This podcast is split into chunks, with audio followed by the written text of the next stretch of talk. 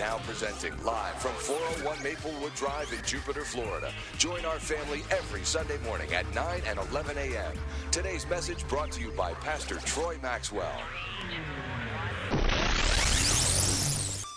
Good morning, Generation Church. Hey, I'm so excited to have pastors Troy and Penny Maxwell with us today. And uh, we've known. We've known pastors Troy and Penny for a long time. Uh, Pastor Penny is actually probably responsible for Melissa and I being married, and uh, they're great matchmakers. And um, just so glad to have you guys here. I said to the Saturday service last night, they gave us our first soundboard that I strapped to the hood of my car and drove all the way from Charlotte, North Carolina, down here when we started Generation Church. And you guys have just invested in us for so many years and just been great mentors and spiritual father and mother. They pastor a Freedom House Church in Charlotte, North Carolina, which is a vibrant, growing church with thousands of members, and uh, God's just do, using them greatly. So join me this morning in giving your best welcome to Pastor Troy and Pastor Penny Maxwell.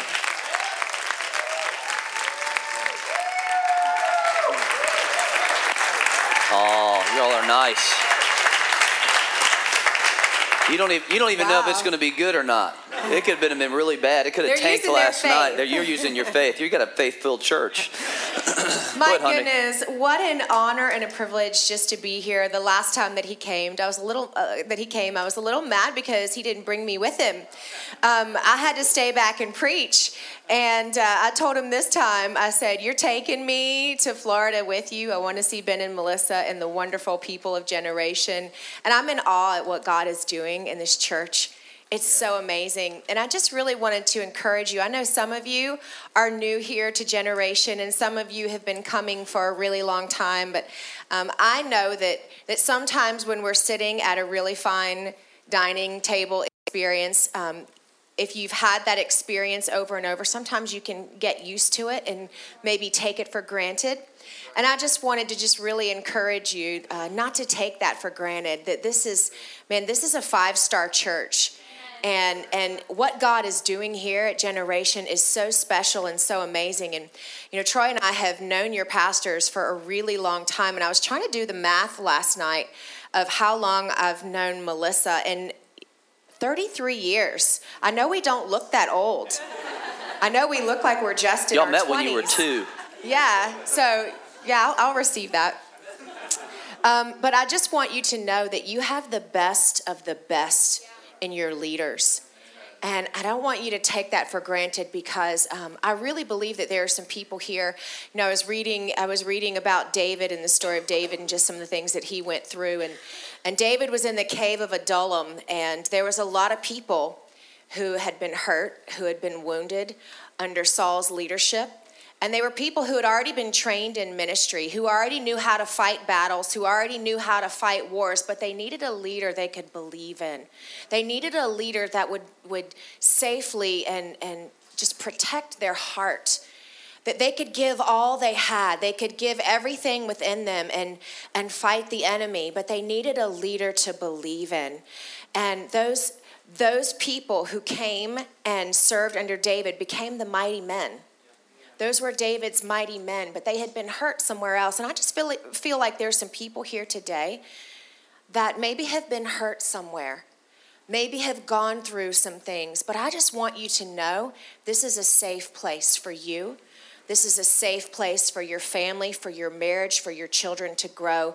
This is generation church for a reason. The generations here in this church are there's a, just a legacy that is just in the loins of this church. And I just really encourage you if you've been coming for a month, if you've been coming since the beginning, five years, man, really plug in, really give your life. You have leaders of character and honor. And when you have that and you can just go all in and be free, man, do it.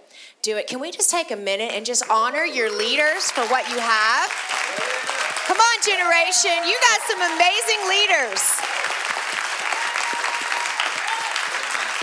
So I just want to encourage you guys. I'm so proud of what you're doing, and it's just a blessing for us to be able to come and see this. And man, take it away, babe. All right.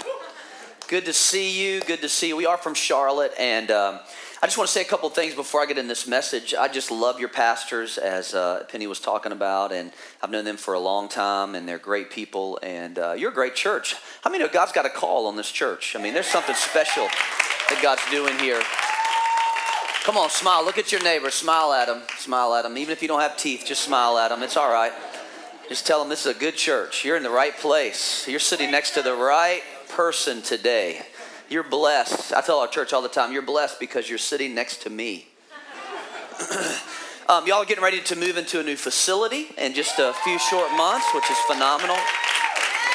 Let me, let me encourage you just around that really quickly. Uh, two years ago, we uh, we were a church that was mobile, and for nine years we set up and broke down. Nine years. It was pretty intense, and so we had uh, we we built we bought some land in 2006, and then we uh, we built a building a couple years ago, and uh, we went from a church that met.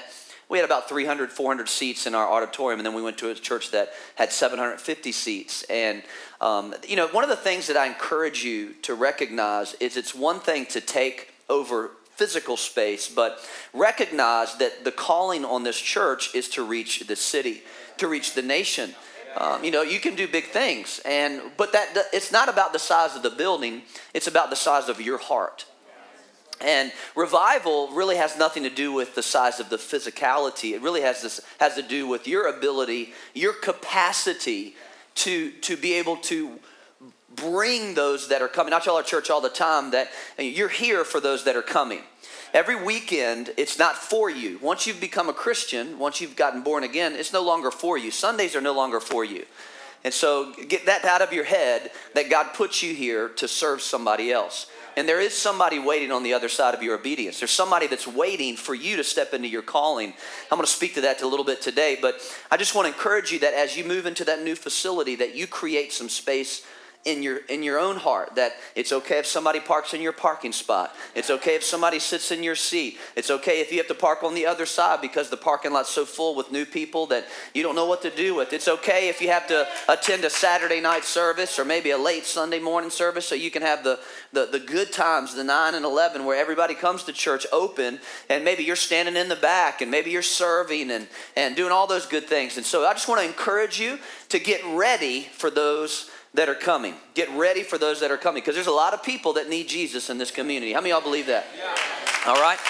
And so, um, so if you have your Bibles, uh, I want you to turn to John chapter two. I'm going to get there in just a minute. Um, you know, I was thinking about this. I was thinking in regards to kind of where you are, and I know you're on a series called Momentum, and you're gaining momentum. And uh, Pastor Ben has been talking about money and finances and, and different things like that. And I want to talk about the miraculous the miraculous. How many of y'all could use a miracle in your life right now? Just raise your hand if you could use a bona fide, God slapped me upside the head miracle. How many could have used one yesterday? Maybe one on the way to church today. You know, you got a smile on your face, but you argued all the way here. Come on, somebody. All right. Anyway, just be honest. Just remember if you lie in church, God will kill you. It's the truth. I mean, just read the Bible, Acts chapter 5. People lied in church and God killed them. Anyway, Joshua chapter 3 and uh, Joshua chapter 3. We're going to get to John 2 in just a second. But I was reading my Bible and I came across this verse, and I want to talk about miracles. And it says that Joshua said to the people, the children of Israel getting ready to enter into the promised land, and he was getting them ready to experience increase in God. They had heard about the promised land generation after generation. Their fathers, their grandfathers, their family told them about the promised land. Now they can see it. They're getting ready to cross over. Now they can see what they're about to possess. And Joshua says to the people, consecrate yourselves. Everybody say consecrate. Say it one more time. Say consecrate. consecrate. Now listen, uh, here, here's the deal. I need you to participate today because I preach quicker when you participate. You know, 30 minutes could be 15 minutes if you participate. But here's the truth. The truth of the matter is, is that, you know, Pastor Ben and I, we spend hours and hours preparing message. If you take notes, if you take, if you just listen, you'll retain about 7 to 10%. If you take notes, that increases to about 25%. Okay, if you take notes and actually respond, okay, respond, it'll go up to 75 to 80% of retention. And so that's a good return on a message prep, just to say, just, just make it up. So, so he says to the people, consecrate yourselves. Come on, say it again. Say consecrate. consecrate For tomorrow the Lord will do wonders among you. Wonders. One translation says he'll do amazing things among you. One translation says he will do the miraculous among you. Now, here's the deal it's God's job to do miracles, it's our job to consecrate ourselves. See, it's, our, it's not our job to be the miracle workers. It's God's job to be the miracle workers. The tough thing is, is many times we want to get in the miracle business. We want to guide God's hand for Him to do something for us. We want to make sure He's on our timetable. We want to make sure He does it at the right place, with the right person, at the right job. But how many you know God does, has His own timetable? He's always on time. He's never early. He's never late. He's on time. There, yes, He is. That's a good song. I remember that song. But but our job is to consecrate ourselves. Now, consecration. Let me tell you what it's not, and then I'll tell you what it is. Consecration is not coming to church.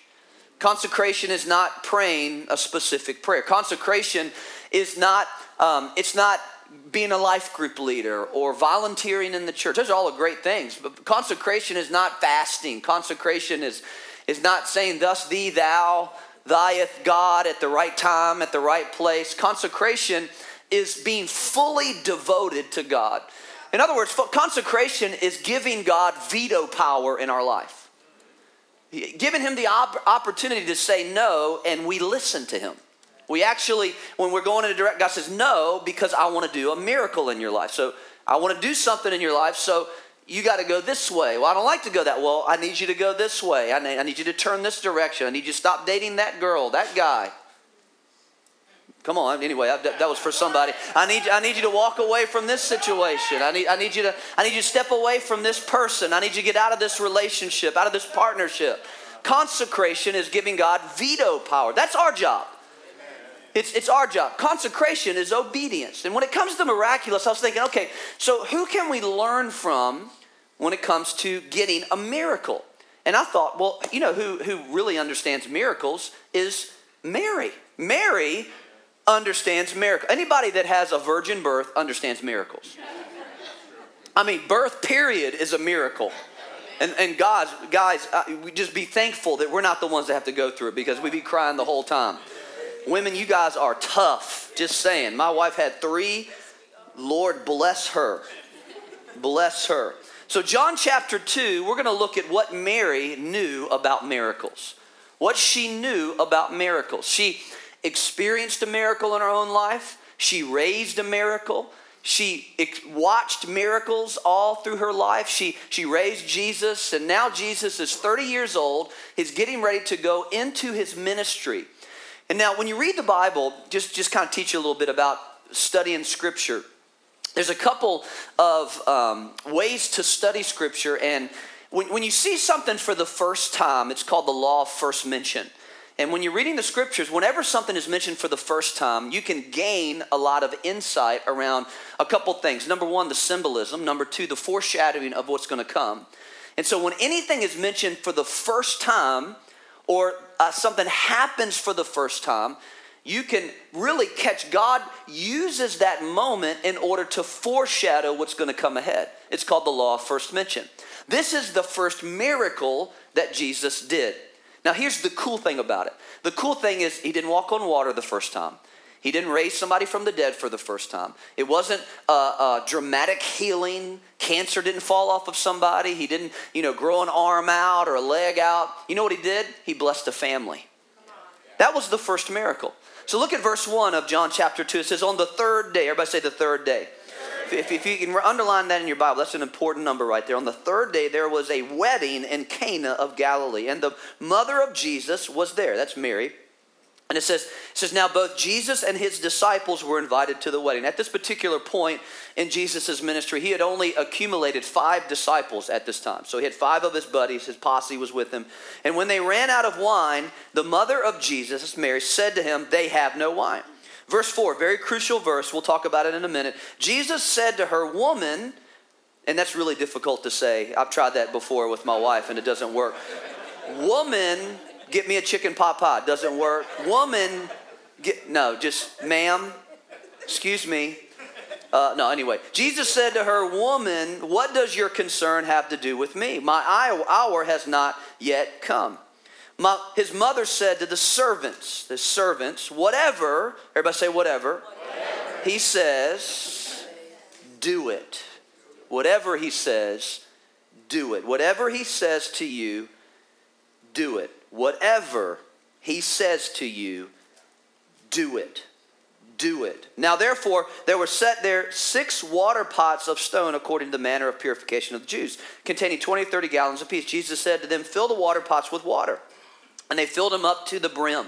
And he said to them, Draw out some of the water, draw out some now, and take it to the master of the feast. And they took it, the servants took it. When the master of the feast had tasted the water that had made, been made wine, and did not know where it came from, but the servants who had drawn the water knew, the master of the feast called to the bridegroom, and he said to, to him, Every man at the beginning sets out the good wine and when the guests have well drunk, then the inferior.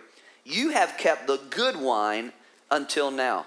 This beginning of signs, this first miracle Jesus did in Cana of Galilee and manifested his glory.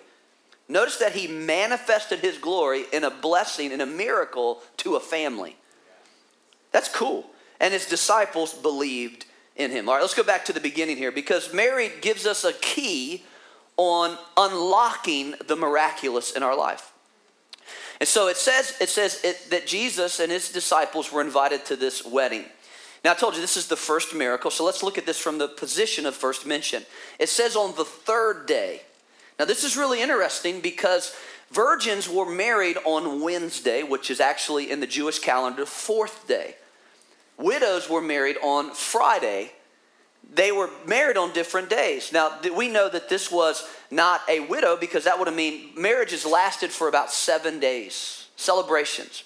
And celebrations of weddings continued, and the whole city would come out to join with them. I've been to a wedding in, in Trinidad and different island cultures which have adopted a lot of the same cultures. And I mean, literally, the whole town's there. Everybody's there. You, people you don't know is there. You're, you know, you're feeding people you have no idea who they are. They're crashing your wedding because they can. And it is a, it is a fat, it is terrible when you run out of anything. You run out of anything, especially wine. It is horrible. So John is really telling us here in this situation that it is the third day. Now, why did he say third day? Because it really doesn't make any sense. What John is actually doing is foreshadowing that this was the beginning and talking about Jesus being raised from the dead on the third day. In other words, this miracle of water to wine is Jesus taking something that is empty, something that is bland, and bringing rejuvenation to it. This is the resurrection of Jesus Christ foreshadowed in his first miracle. And so let's keep going. It says, it says in uh, verse 2 Now both Jesus and the disciples were invited to the wedding, and when they ran out of wine, terrible, they could be fined. It would be, it would be horrible for the family. Everybody would ridicule them. I mean, this is not a good start to a marriage, not a very good start. And so Jesus, uh, uh, the, the, Mary, Mary comes to Jesus and says, Hey, they're out of wine. Now, verse 4 is a little confusing because if you read it, it almost sounds like Jesus is like, Just leave me alone, mom it's not my time. But let's, we're going to break that down in just a minute. He says, Woman, what does your concern have to do with me? My hour is yet not yet come. And then his mother said to the servants, So she talks to Jesus. Jesus responds. She turns to the servants. By the way, the servants are you and me. In the story, this is you and me. And he says to the servants, she says to the servants, whatever. Everybody say whatever. whatever. Say it again. Say whatever. whatever. Now, this is the key. This is the key to the miraculous that we do whatever he says, do it. Whatever he says. See, all of us in this room right now have a whatever. All of us do. Think about it for a second. What is God asking? Because see, here's the here's the thing about the kingdom of God. There's no standing still. Either you're backing up because you're not doing whatever, or you're moving forward because you are doing whatever. Now that whatever could it's not just spiritual either. It could be whatever in your marriage. It could be whatever in your finances. It could be whatever in your business. God is pressing on you and He wants to unlock the, the miracle. He wants to do something significant in our life, but it's tied to our whatever, our obedience. I call it the whatever factor. We all face whatever factors in our life all the time. We have whatever factors. And that's what Jesus says. Will you do whatever I ask you to do? Well, now hold on a second. Whatever. Now that means that I really got to be dedicated to this. I got to be all in to this deal. I mean, that means I could be doing that, but I want to be over here. I, I, I want to go this direction, but whatever means I got to go this direction. Or whatever means I have to be in this relationship when uh, this may not be the, it may not feel right. Or I've been this job and it may not feel right. And I'm around this person. I really like this person, but God's saying I need to be here because they need to be some sandpaper to get rid of the rough edges in my life. Because that's what people do many times that we don't like. So the whatever. Turn to your neighbor. Find the cutest person around you and just look at them and just say, whatever. I'm helping the single people right now in the house. Could get you a date right now in church. Best place to find a date is in church. Can I get an amen, ladies? Trying to help you out. You'd be like, what are you talking about in church? Yeah, you better find a man in church. Don't be looking anywhere else. All right, number, hey, I want to give you four compelling reasons to do whatever. Come on, one more time. Say whatever. whatever. First is obedience to God is the doorway of us realizing our heart's desire. Obedience to God, the whatever factor, is the doorway of us realizing our heart's desire. See, I believe that God cares more about your dreams and desires than you do. I really believe that. I, I, believe that God cares more. Why? Because, first of all, I believe that God put the desires in our heart. And when we lose hope, He never does. When we quit on the dream, He never quits. When we stop believing, He keeps believing in us. He never lets go of it. He's always ready to move. He cares. Matter of fact, the Bible tells us in Psalms 37, verse 3 and 4, it says, Trust in the Lord and do good, dwell in the land and feed on his faithfulness. Delight yourself also in the Lord, and he shall give you the desires of your heart. He shall give you the desires, the passions in your heart. What is that desire? Is it a business that God has put in your heart? Is it is it a relationship? Is it is it a ministry? Is it is it the next phase in your marriage? Is it a new season in your marriage? Is it is it is it a trip or is it is it a financial goal that you want to make? Delight yourself also in the Lord. Word delight means not just get happy. Oh, yeah, woo. That, that's not what that means. It actually means to lessen the load of yourself and increase the weight of God. Delight, get rid of, delight, let go of. It means to be pliable, it means to be humble. It says, trust in the Lord. I love this. Dwell in the land. Dwell in the land. Stay right here. Don't get antsy. Don't get, don't get shaken by the circumstances. Don't allow those things to pull you away. See, here's the thing about our desires. Many times we're good with obeying God when the next thing is our desire when the next step, okay, God, I see it, I see the goal, I'm okay with obeying here, but what about when God has you obey way back away from the desire? Maybe you have a business that God's put in your heart, but God is saying, Will you obey me in the job you have right now? Will you be faithful in the job you're in? But I want to do this. Okay, but I need to test you over here first. I need to test you in what is another man's before I can give you your own. And so, so he says, Will you obey? Whatever. Come on, say it again. Say whatever. God wants to bless you. I believe this. God wants to bless you more than you want to bless yourself. Many times we're hard on ourselves. Come on, quiet in this Episcopalian church. Now, here's the interesting thing. I told you verse 4 could easily, easily be said that Jesus is responding to his mother in a way that is, I don't want to do this. Okay, th- th- th- it could easily, because he says, the verse says, Woman, what does your concern have to do with me? My hour has not yet come. Old Testament written in Hebrew, New Testament was written in Greek. The actual phrase, that verse right there, for, really says this it says, Mother, they haven't recognized me yet, and they haven't included me in this situation. They haven't distinguished me. They haven't identified me. I came into this wedding, I'm the Son of God, and they don't even recognize that all of their needs can be met by the one who's standing in their house.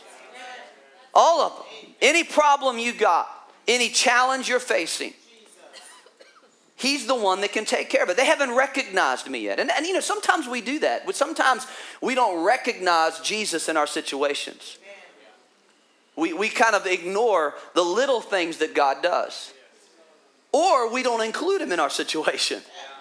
Because typically we, we, we exhaust our own resources before we invite God. Why don't we invite him first to get involved in our world? Here's the second thing obedience transforms dead religion into living faith. So he, the mom says to the servants, whatever he says to you, to, do, to you, do it. Now, verse 6 and 7 is really interesting. Now, there were set there six water pots. How many water pots? Six, water pots. That's important.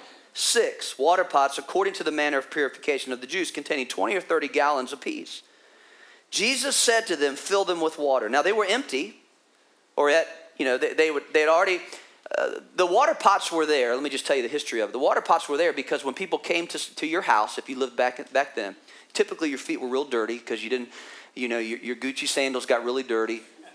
And so you'd have to take your shoes off and you'd wash your, they'd wash your feet and you'd wash your hands.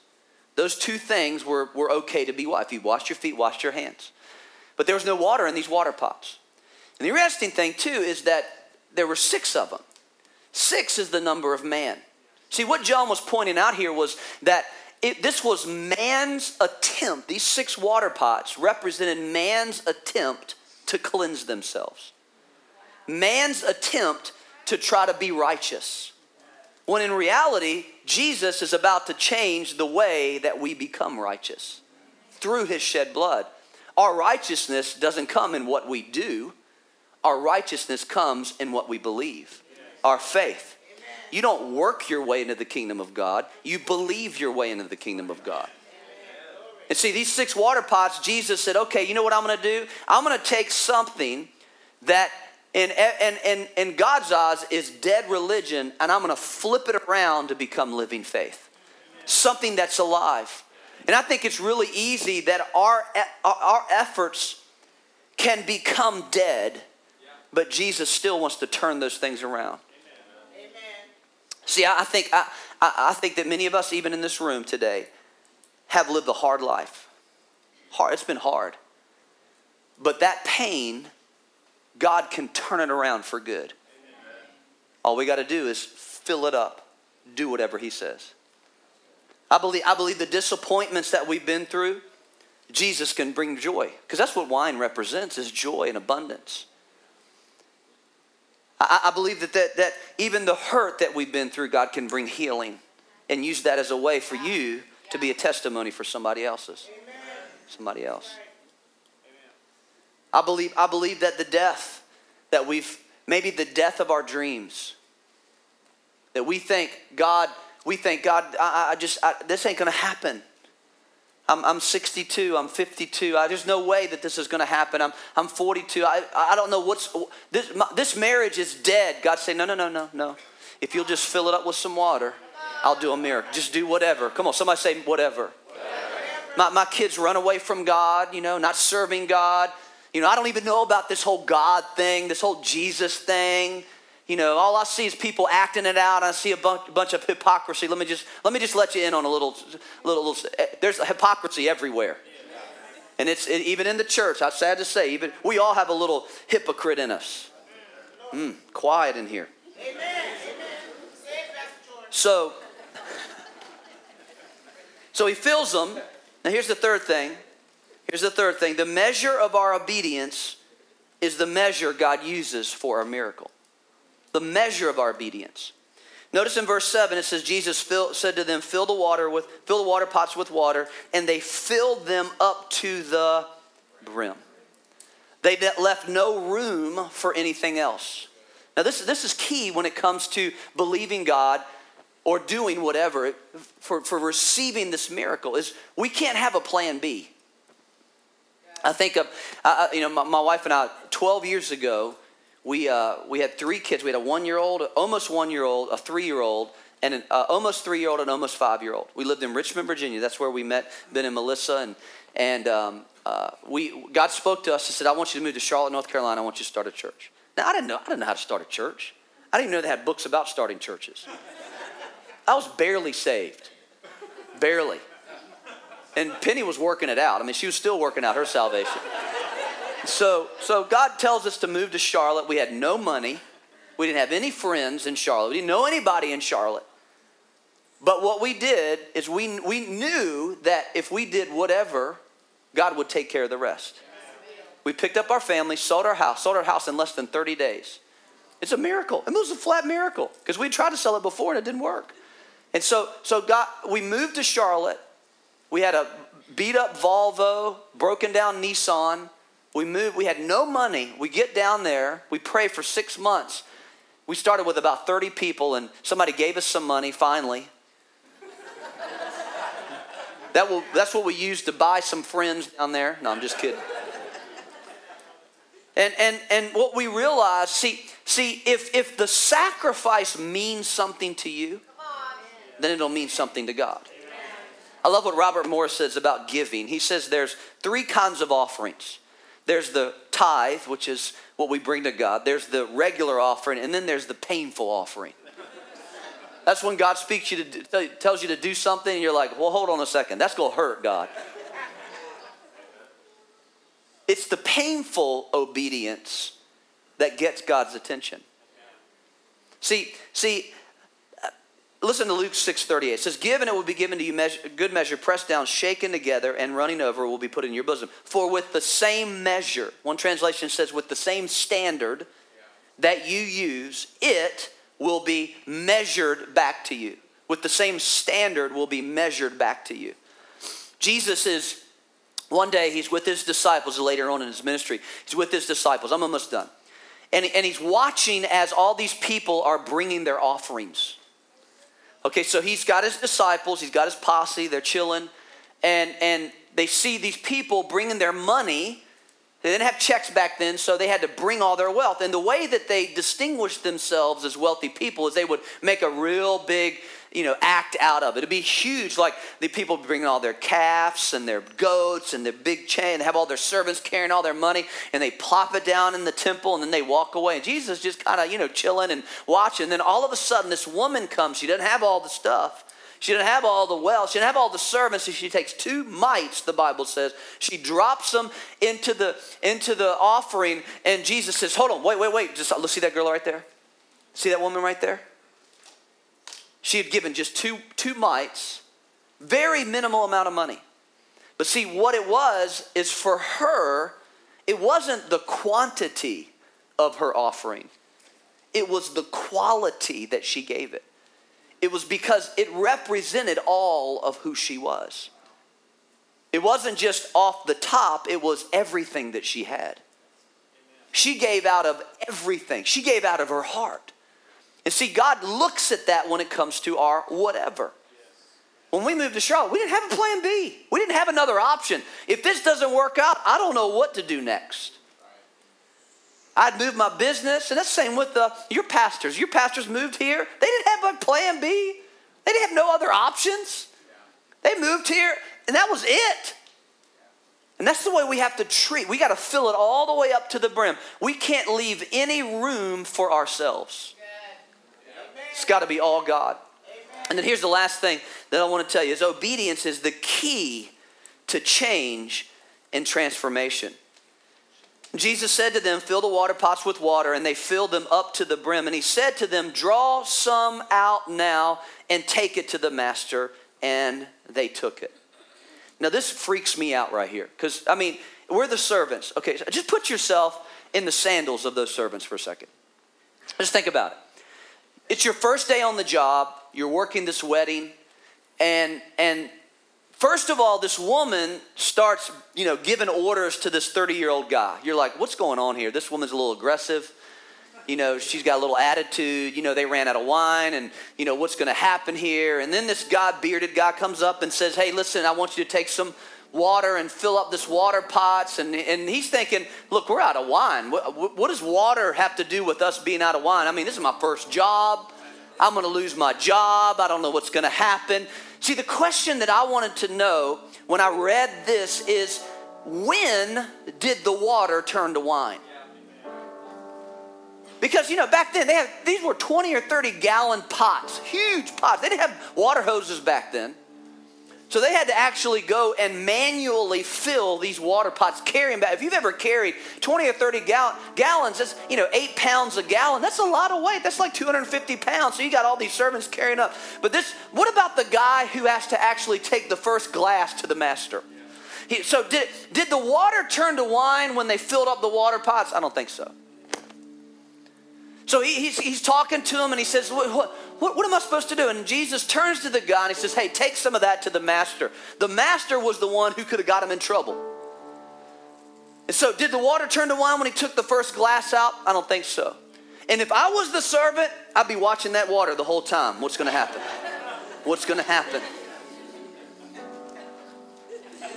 What's going to happen to the water? Is it going to turn to wine? Because if I give this to the master, I'm probably going to lose my job. I'm out of work, you know, or get your head cut off. Uh, I'm going to be responsible for the failure of this marriage. What am I supposed to do? I, I, mean, the whole time, I know he's thinking, and see, this is the way it is. And in the middle of our whatever, we're like, God, how are you going to do this? How are you going to make this happen? I don't have any idea how this is going to, I don't know how you're going to change this marriage. I don't know how you're going to mess with these, I don't know how you're going to change this business. I don't know how you're going to do this, but let me tell you, I believe that when the when the servant handed the water to the master is when it turned into wine. When he let go of the cup and he let go and let God do his thing then, then guess what? That's when the water turns to wine. That's when God, see, whatever means I'm getting out of the way. I need you, God. I need a miracle in my marriage. I need, I need a miracle in my body. The doctors have given me a I need a whatever. Do whatever. You got to do whatever. Would you bow your head and close your eyes with me today? What is your whatever? It's time for you maybe to pass off the cup to the master, to give it to the master. Are you still holding on to some stuff? Holding on to some past hurt? Holding on to some past disappointment? Holding on to some, some stuff that you did, some sins that, that the devil is using to keep you out of your miracle? Come on, just give it to the master today give it to the master. Just let it go. Just let just let it all go. Father just thank you for every person in this room right now. God i pray that as they pass the cup their miracle will come to life. Their miracle will come to life. Lord jesus touch them right now. Come on if that's you if you if you know in your heart you you need to let go of some stuff. I just want you to jump to your feet right now. Just jump to your feet right now. You know you need to let go of some stuff. Just stand up right where you are. Lift your hands to heaven. You know, you know you need to let go of some stuff so your marriage will change. You need to let go of some stuff because because you, your life needs to you know you need to let go of some stuff because you know God has something a promised land he wants to take. Just jump to your feet. Don't let, don't don't look, don't let shame and oh I'm a leader in this church. Whatever. Who cares? Who cares? It's time to fill it up to the brim. It's time to let it all go. It's tired of you getting involved with. Just lift up your hands to heaven right now. Father, thank you for every person in this place, God, as you minister to them, as you give them the courage and the boldness, God, to step out on your word and your word alone. Whatever He says, do it. Father, I pray that your voice will be so distinct, your voice will be so full of clarity, Lord, that there will be no doubts no conditions, no holdbacks, Lord, but you'll move powerfully in their life. Come on, today is your day for a miracle. Today is your day to do whatever. To do whatever. Come on, one more time. If that's you, just lift up your hands to heaven. Father, thank you. We surrender. We surrender it all to you. Pass the cup to you, Master because I know that you're saving the best for last. You're saving the best for last. If you're here today and you know you're not right with God, you know that you need to give your life to Jesus. Maybe you're here and you've never done that before. You've been coming to church going through all the motions. doing all the right things, can I just tell you, that's not going to get you into heaven. It's saying, Jesus, I need you to take my heart. Maybe, maybe you're here today and you, you know your life is not pleasing to God. You know it's not pleasing. You know the life that you're living, it, it may be hidden. Yeah, nobody knows about it. Can I tell you, you know about it and God knows about it. And He loves you in spite of it. And today, you just, just say yes to Him. All you got to do is just say yes to Him. I'd love to lead you in a prayer. If that's you, just right where you're, where you're sitting, just put your hand right on your heart. And we're going to pray together. Just saying yes to Him. Young, old, doesn't matter. Just, just say yes to Him. Just say, I want to give, I want to give my life to Jesus today. I want to give my life. I want to start new. The thing I love about God is you can press the reset button and start all over again. You can put a period in that story and give God the pen and let Him write the rest of your story. Just put your hand right on your heart. Let's pray together. Everybody in the church, pray this out. Pray loud enough so you can hear it with your own ear. Say, Lord Jesus, I believe you died for me. I believe your blood was shed for me. Come and change my life today. I'll serve you all the days of my life. In Jesus' name, amen.